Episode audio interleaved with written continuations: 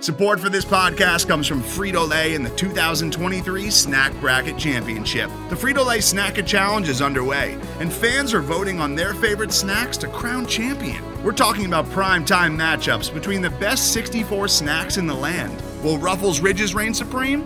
Can Doritos defend their dynasty? Or will Smart Food use their smarts for a surprise upset? Only you can decide. Get in on all the action for a chance to win up to $1,000 or a year's worth of snacks.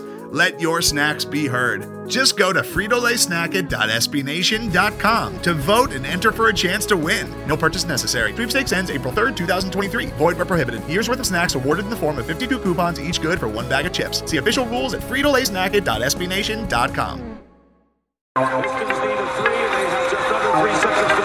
Here's Chauncey Billups. Here it is.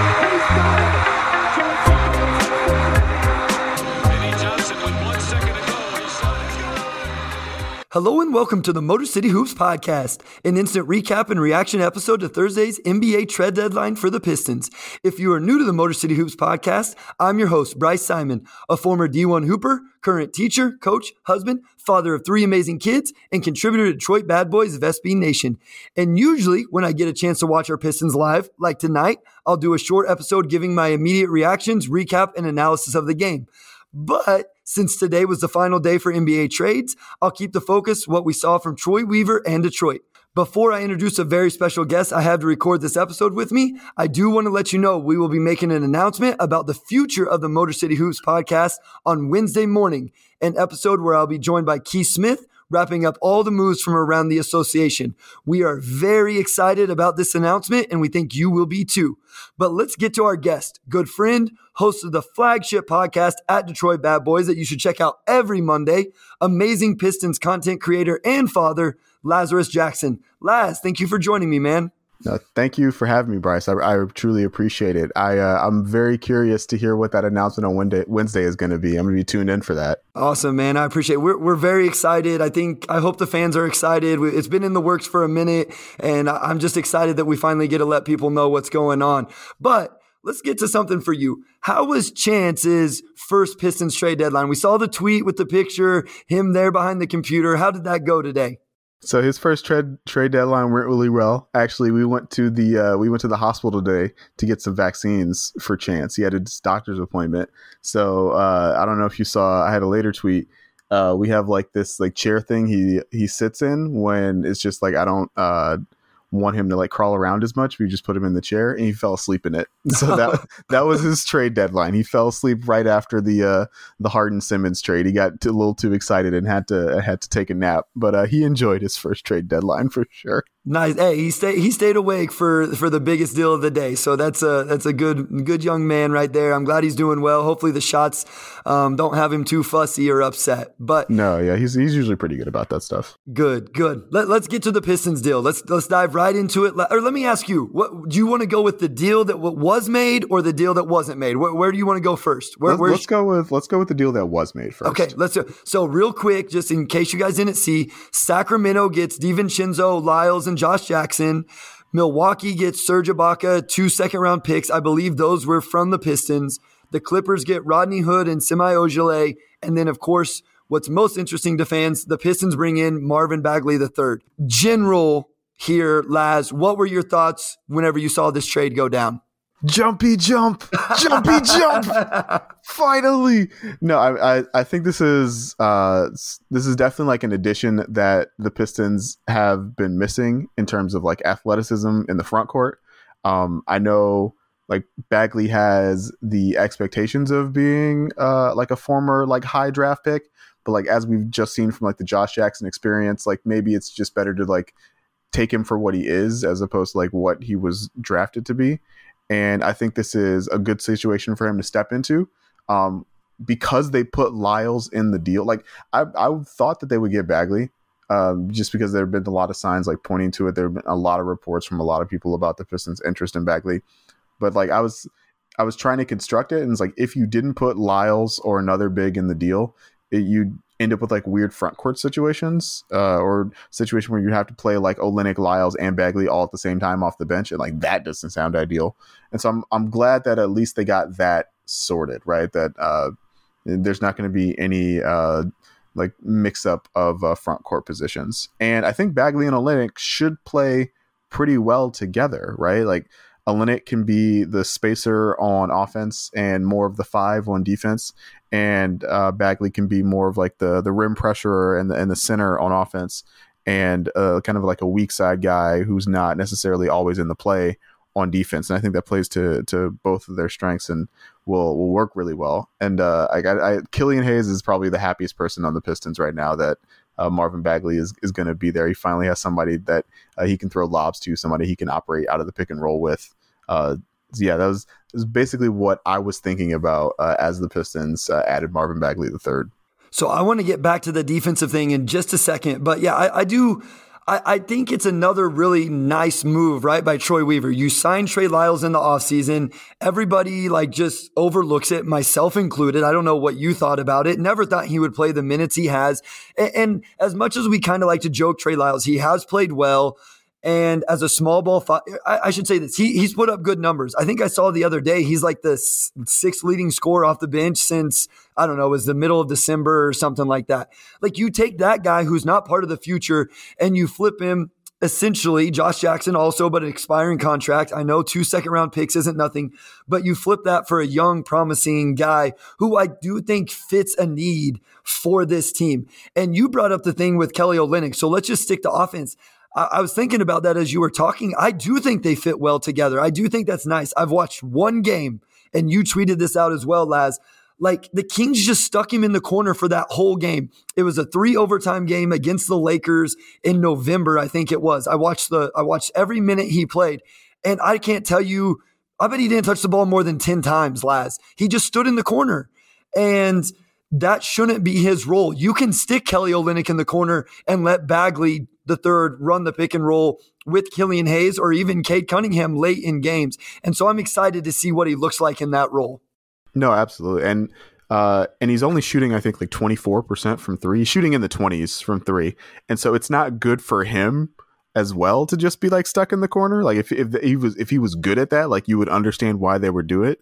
But the Kings just like it, the Kings were in a similar position that I was worried about, where they just had a lot of front court dudes, right? They had like Richaun Holmes, they had Alex Len, Chimezie Metu is a guy who I've, I've liked a bunch, and he's like also kind of that same uh, like six eight six nine kind of like rim runner guy. He was playing a bunch. Uh, like Damian Jones uh, was playing a lot for the Kings after some injuries, and so it's just like yeah, he was always kind of in the front court with another guy who couldn't space the floor. And so like he was asked to be the floor spacer because he's a better three point shooter than like Damian Jones or Alex Len. But like that's still not like what he's best at. In Detroit, hopefully he'll be asked to do what he's better at in attacking the rim. And I think he'll have more success doing it. Yeah, and so I think what you won't see, would you agree with this, is I don't think him and Isaiah Stewart are a good fit together no, for yeah. that exact reason, right? Yeah, absolutely. Yeah. And I don't and like that points to right i don't think he's going to be like i think it, there's some question about like whether or not he might start and it's like no he's definitely going to come off the bench be, because he started for the kings it's like oh he's going to start for the pistons like no he's going to come off the bench um be, it, you know part of the reason is because like he just does not fit with isaiah stewart and so, since you brought that up, the starting thing, I tweeted out, and I know lot, it's not like I'm the one that found it. I actually had other people clue me in on it. But just so people understand the contract situation with Marvin Bagley III, he has a qualifying offer in the offseason. It's at 14 million right now, but if he doesn't start 41 games or play 2000 minutes, which I don't think the minutes thing is even going to be a factor whatsoever. I think he started 17 games. That qualifying offer goes down to 7 million. Now whether he would take that or not, you know, I don't know but that's kind of where the contract is. I do think Rod Beard, I don't know if you can elaborate on this, Laz. I do think Rod Beard said the cap hold, though, is the same either way, which does make things a little bit trickier. I've also seen a report that the the Pistons and Weaver would have plans to sign him to a longer extension. So I, I think there's still a lot of things that could be worked out with the contract and what that ends up being going into next season. Yeah, I think either way, the important thing is like the Pistons have enough cap space in this offseason and I'm not really worried about the like the four million difference between like uh Bagley's RFA cap hold being seven million or eleven million. Um, like if the Pistons were right at the cap or right at the tax, like that that'd be an issue, but I don't think it will be. Um, either way, like they have his rights and they're able to match any offer he might get in restricted free agency. Now, obviously, like they just traded, you know, Josh Jackson and Trey Lyles for him, so I don't know he's going to get like a, a, max contract offer from anybody. But uh, but like the important thing is he's he's in your system. Um, and you get to you get a look at him before restricted free agency, similar to what they did last year with Hamidou Diallo, right? And and much like Hami, you you don't know like what the end result of that contract negotiation is going to be.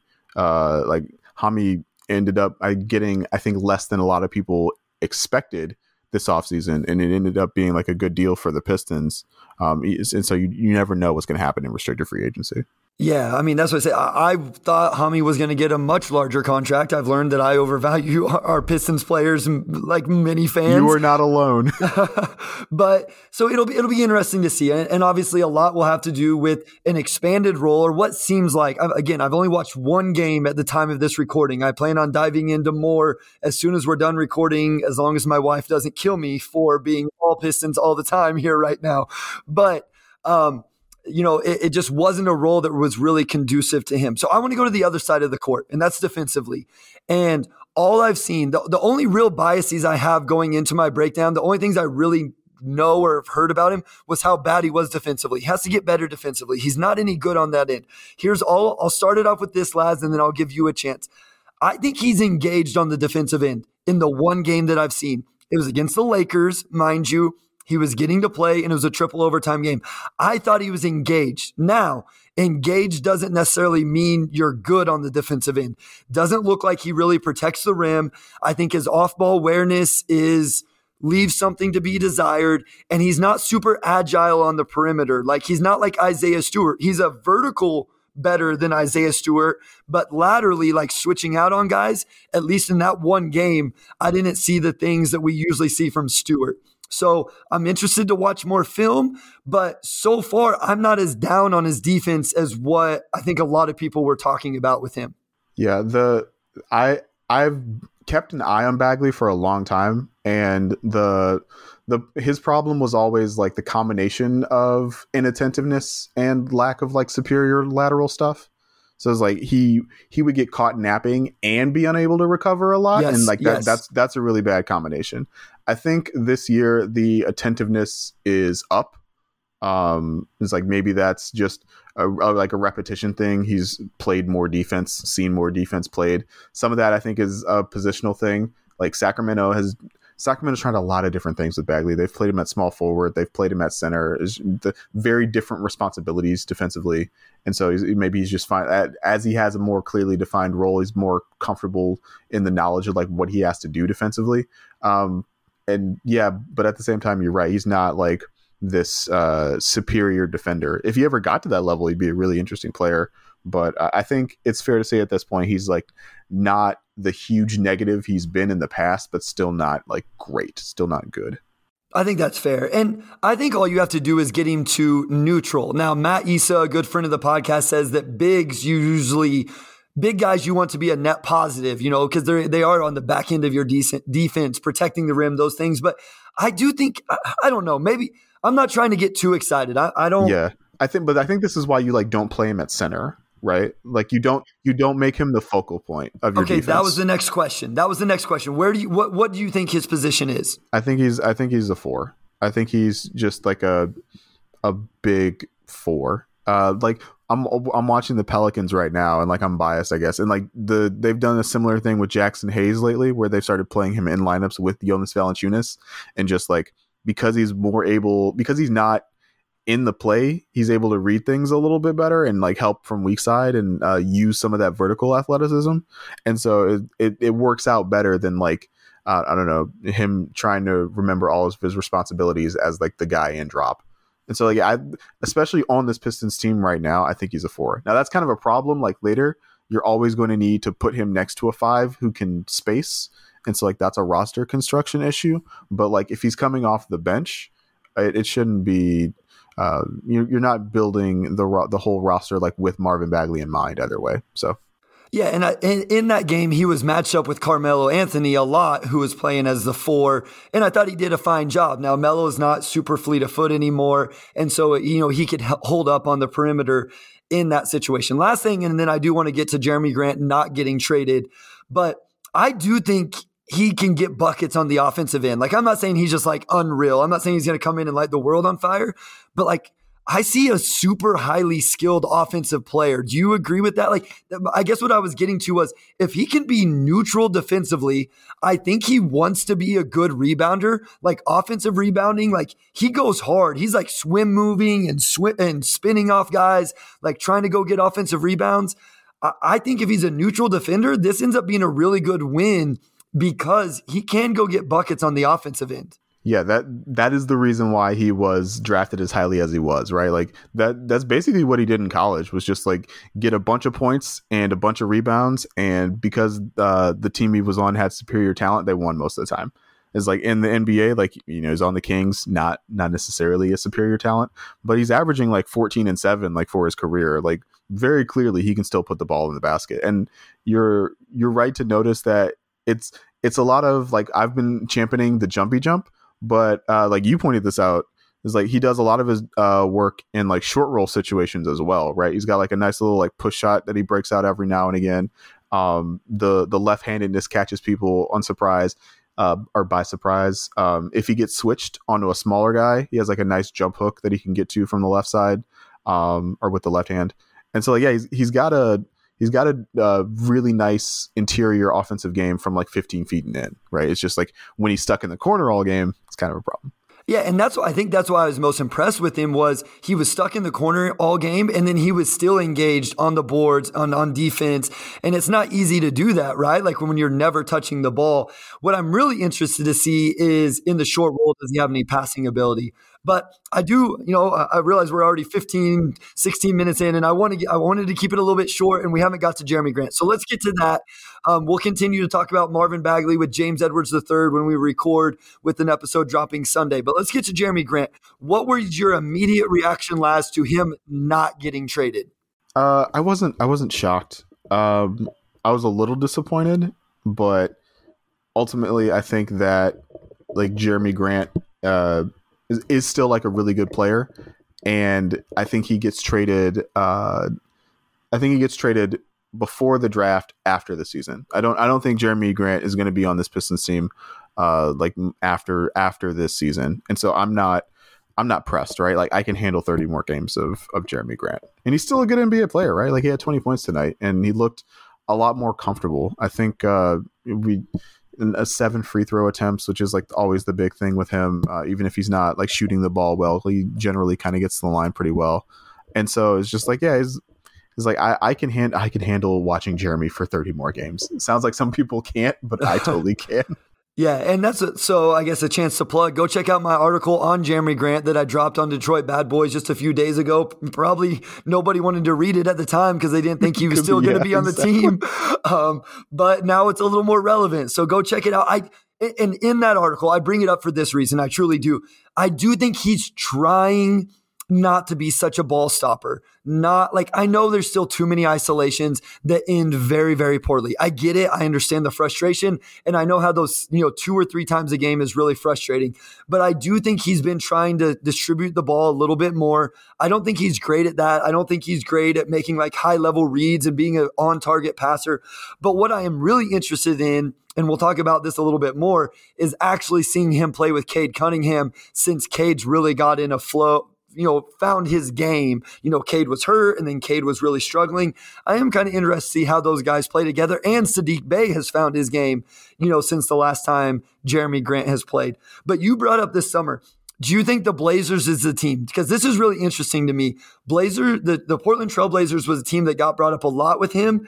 And I don't think it made sense for them to trade for him today because – I feel like they're kind of in tank mode the rest of the season, right? Like Damian Lillard's hurt. They've traded off all these other players. Like I wonder if that's where he ends up going. But in the offseason, because they don't want Jerami Grant to come in and possibly help them win five or six games they wouldn't otherwise.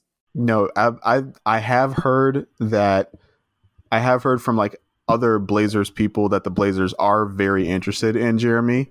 Um, and I think the the way I the way I'm thinking about this is like with the other trades the Blazers made uh, before the deadline, they picked up an additional first round pick from New Orleans, but that pick only conveys if it's between the fifth pick and the 14th pick. Is like if if New Orleans uh, if they end up getting that pick, like that is another pick that you could put in a Jerami Grant trade.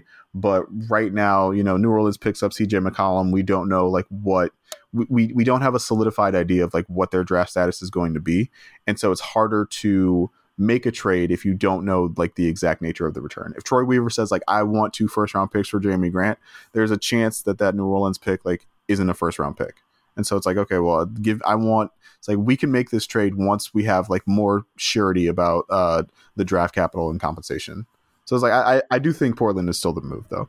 So I, I, just big picture question, Lance. Why do you think he didn't get moved? Like I know we've talked a lot about it, and we've kind of probably you know answered it to an extent. But do you think Weaver was asking? Is comfortable keeping him at least for now and so was purposely asking for the moon just in case somebody wanted to. Do you think his value like i think a lot of fans response to him not getting traded. So this is the heart of the question is jerami grant isn't as valued as what we all thought he was. Do you think do you think it was that? Or do you think that weaver was like i'm going to try to get the moon right now knowing that maybe in the offseason i can still get what i want and it's not that big of a deal? I don't think it's like without knowing the offers, I can't say like Troy Weaver was asking for too much.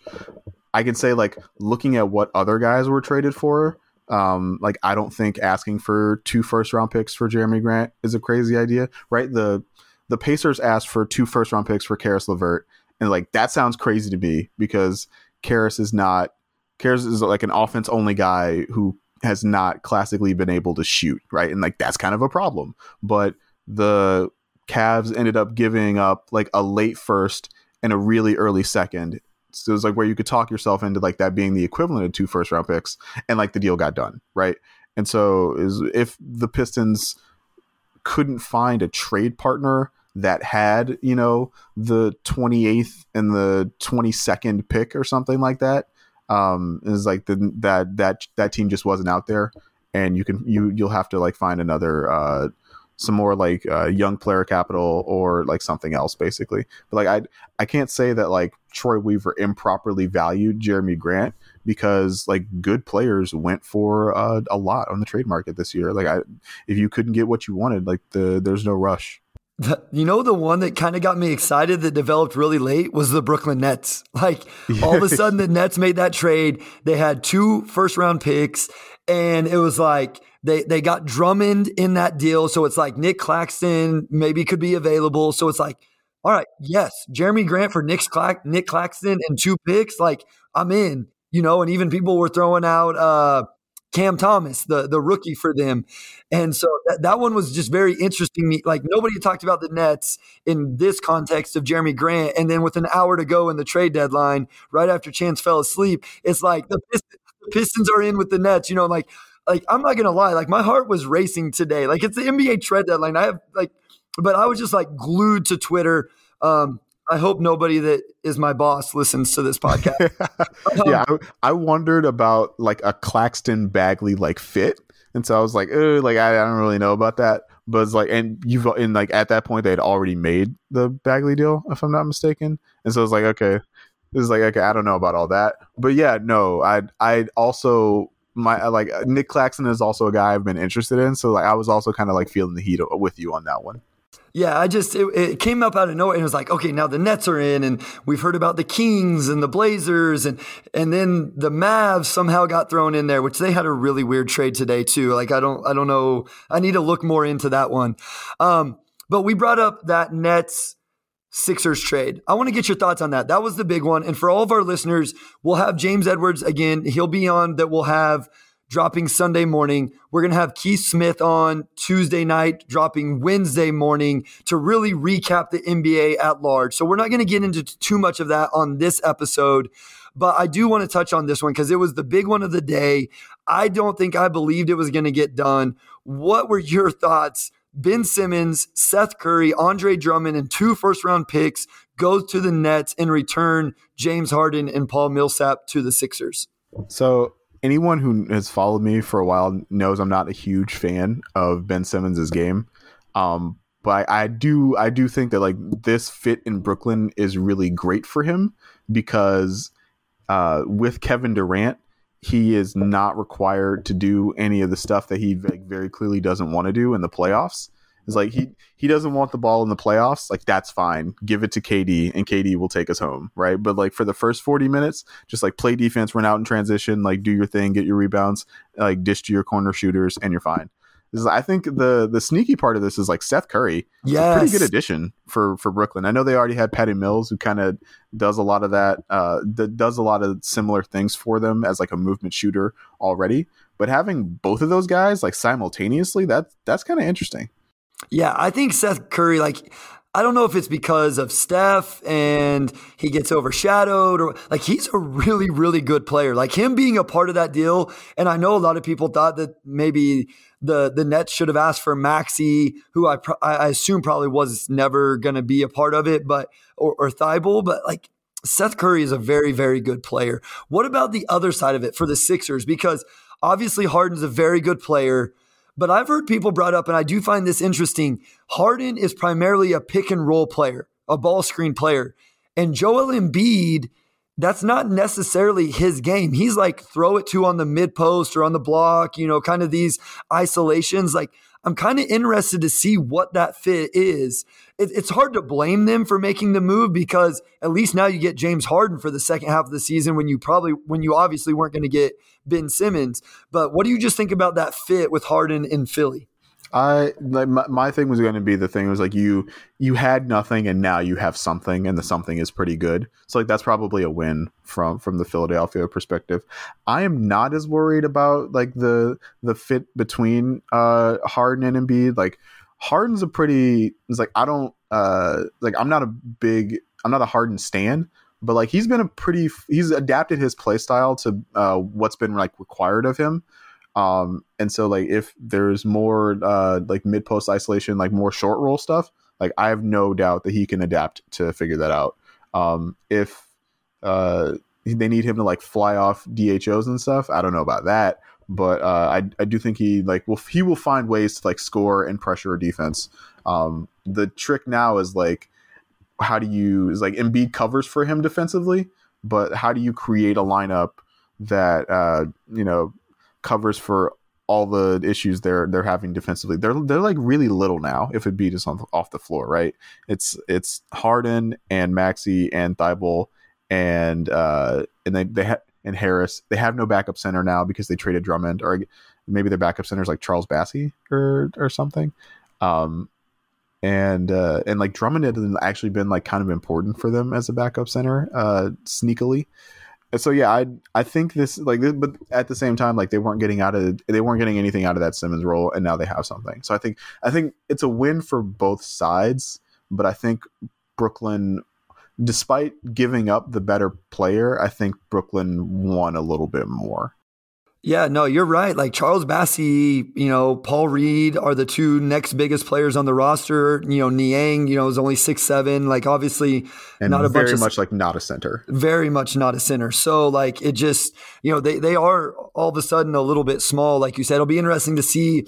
I, I haven't read like the buyout market articles to see who those guys are. It'll be interesting to see if a bigger player, you know, is bought out and maybe they're able to be players in the buyout market. Um, before we finish this off, let's go to Thursday night's game. A loss for the Pistons at the hand of the Grizzlies. It really wasn't close at all. Um, there was a third quarter run from Detroit that I think they cut it within 10. I don't think they ever got it to single digits.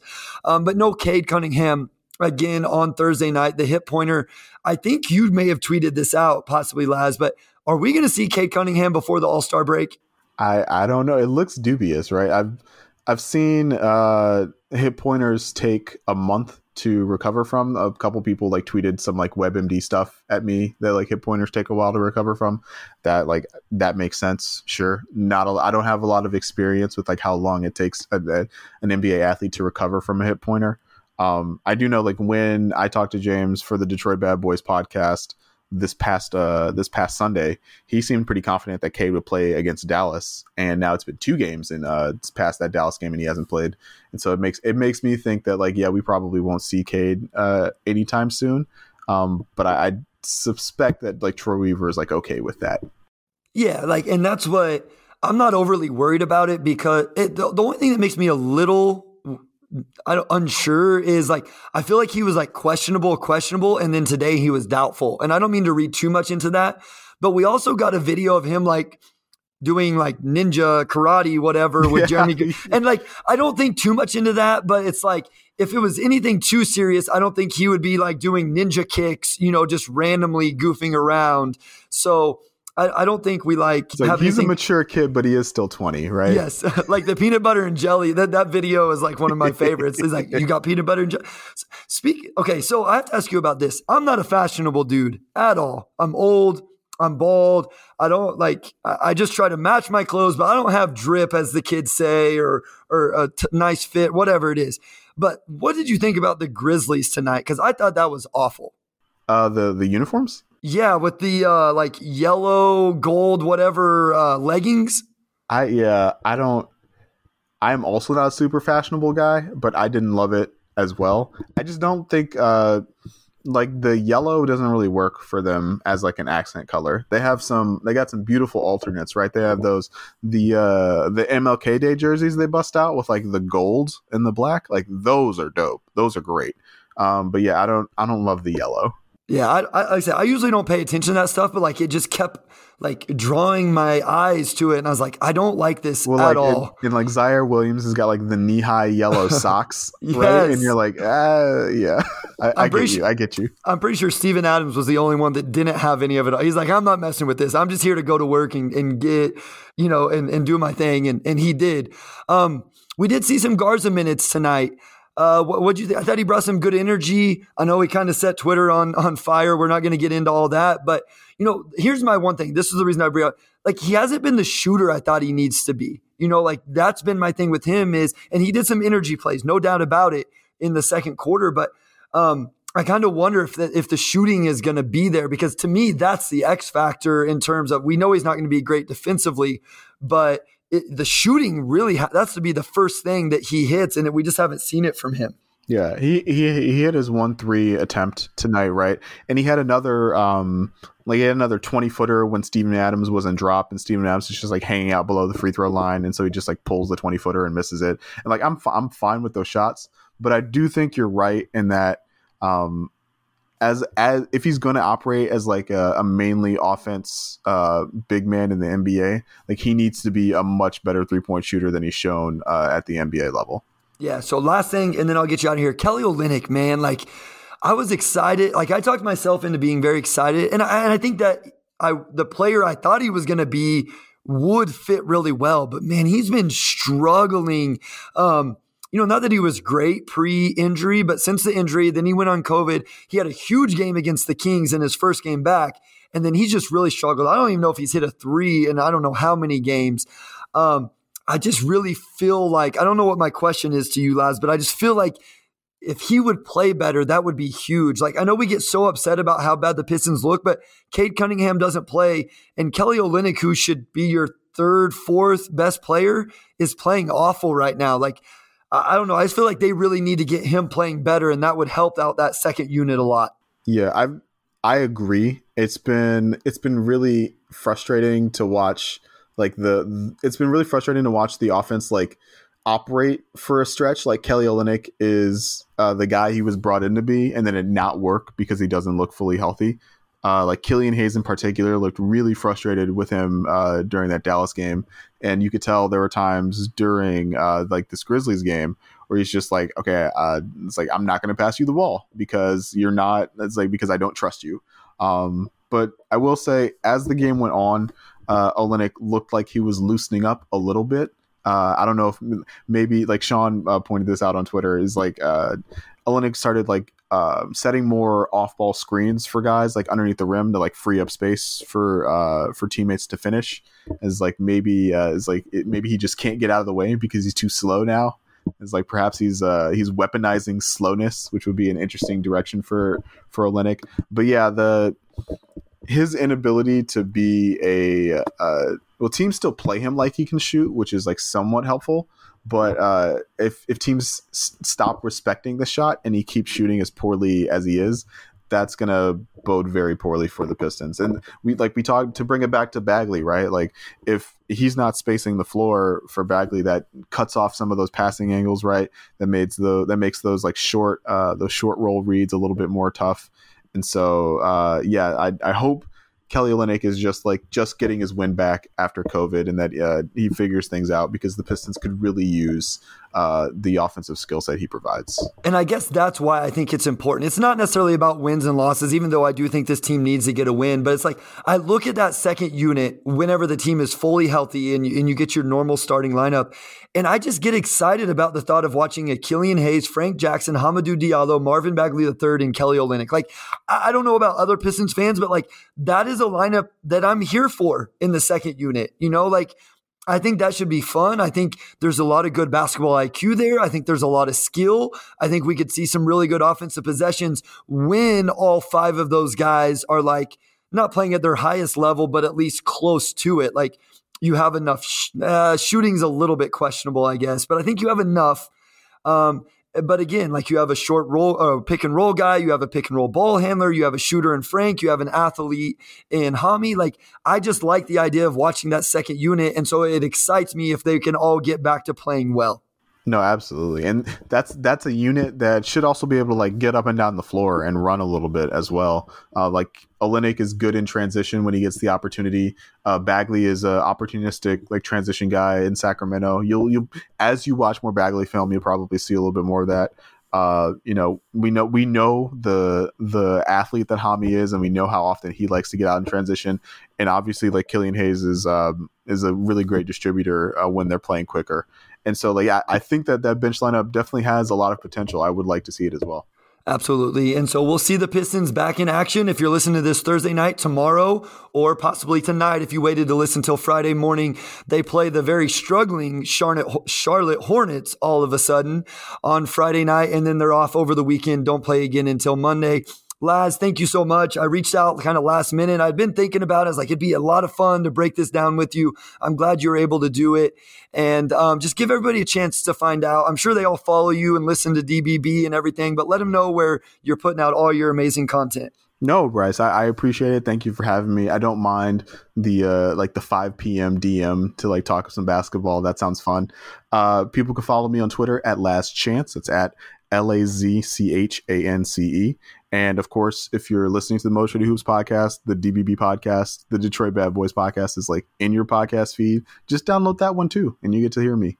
Absolutely. Definitely check that out every Monday. Him and Ben do an amazing job to start you off your Pistons week. As always, I want to thank my guy, Wes Davenport the producer of the Motor City Hoops podcast, who takes care of so many things behind the scenes to make the podcast better for you and easier for me. I also want to thank all of you, the listeners, for taking time out of your day to listen to the podcast. You have no idea how much it means the amount of support we're getting right now. Motor City Hoops will be back on Sunday morning with more Pistons and NBA trade deadline recap with James Edwards III, Pistons beat writer for The Athletic. Thank you for listening. Go Pistons, and we'll talk to you soon three seconds to do it. Here's Chauncey Billups.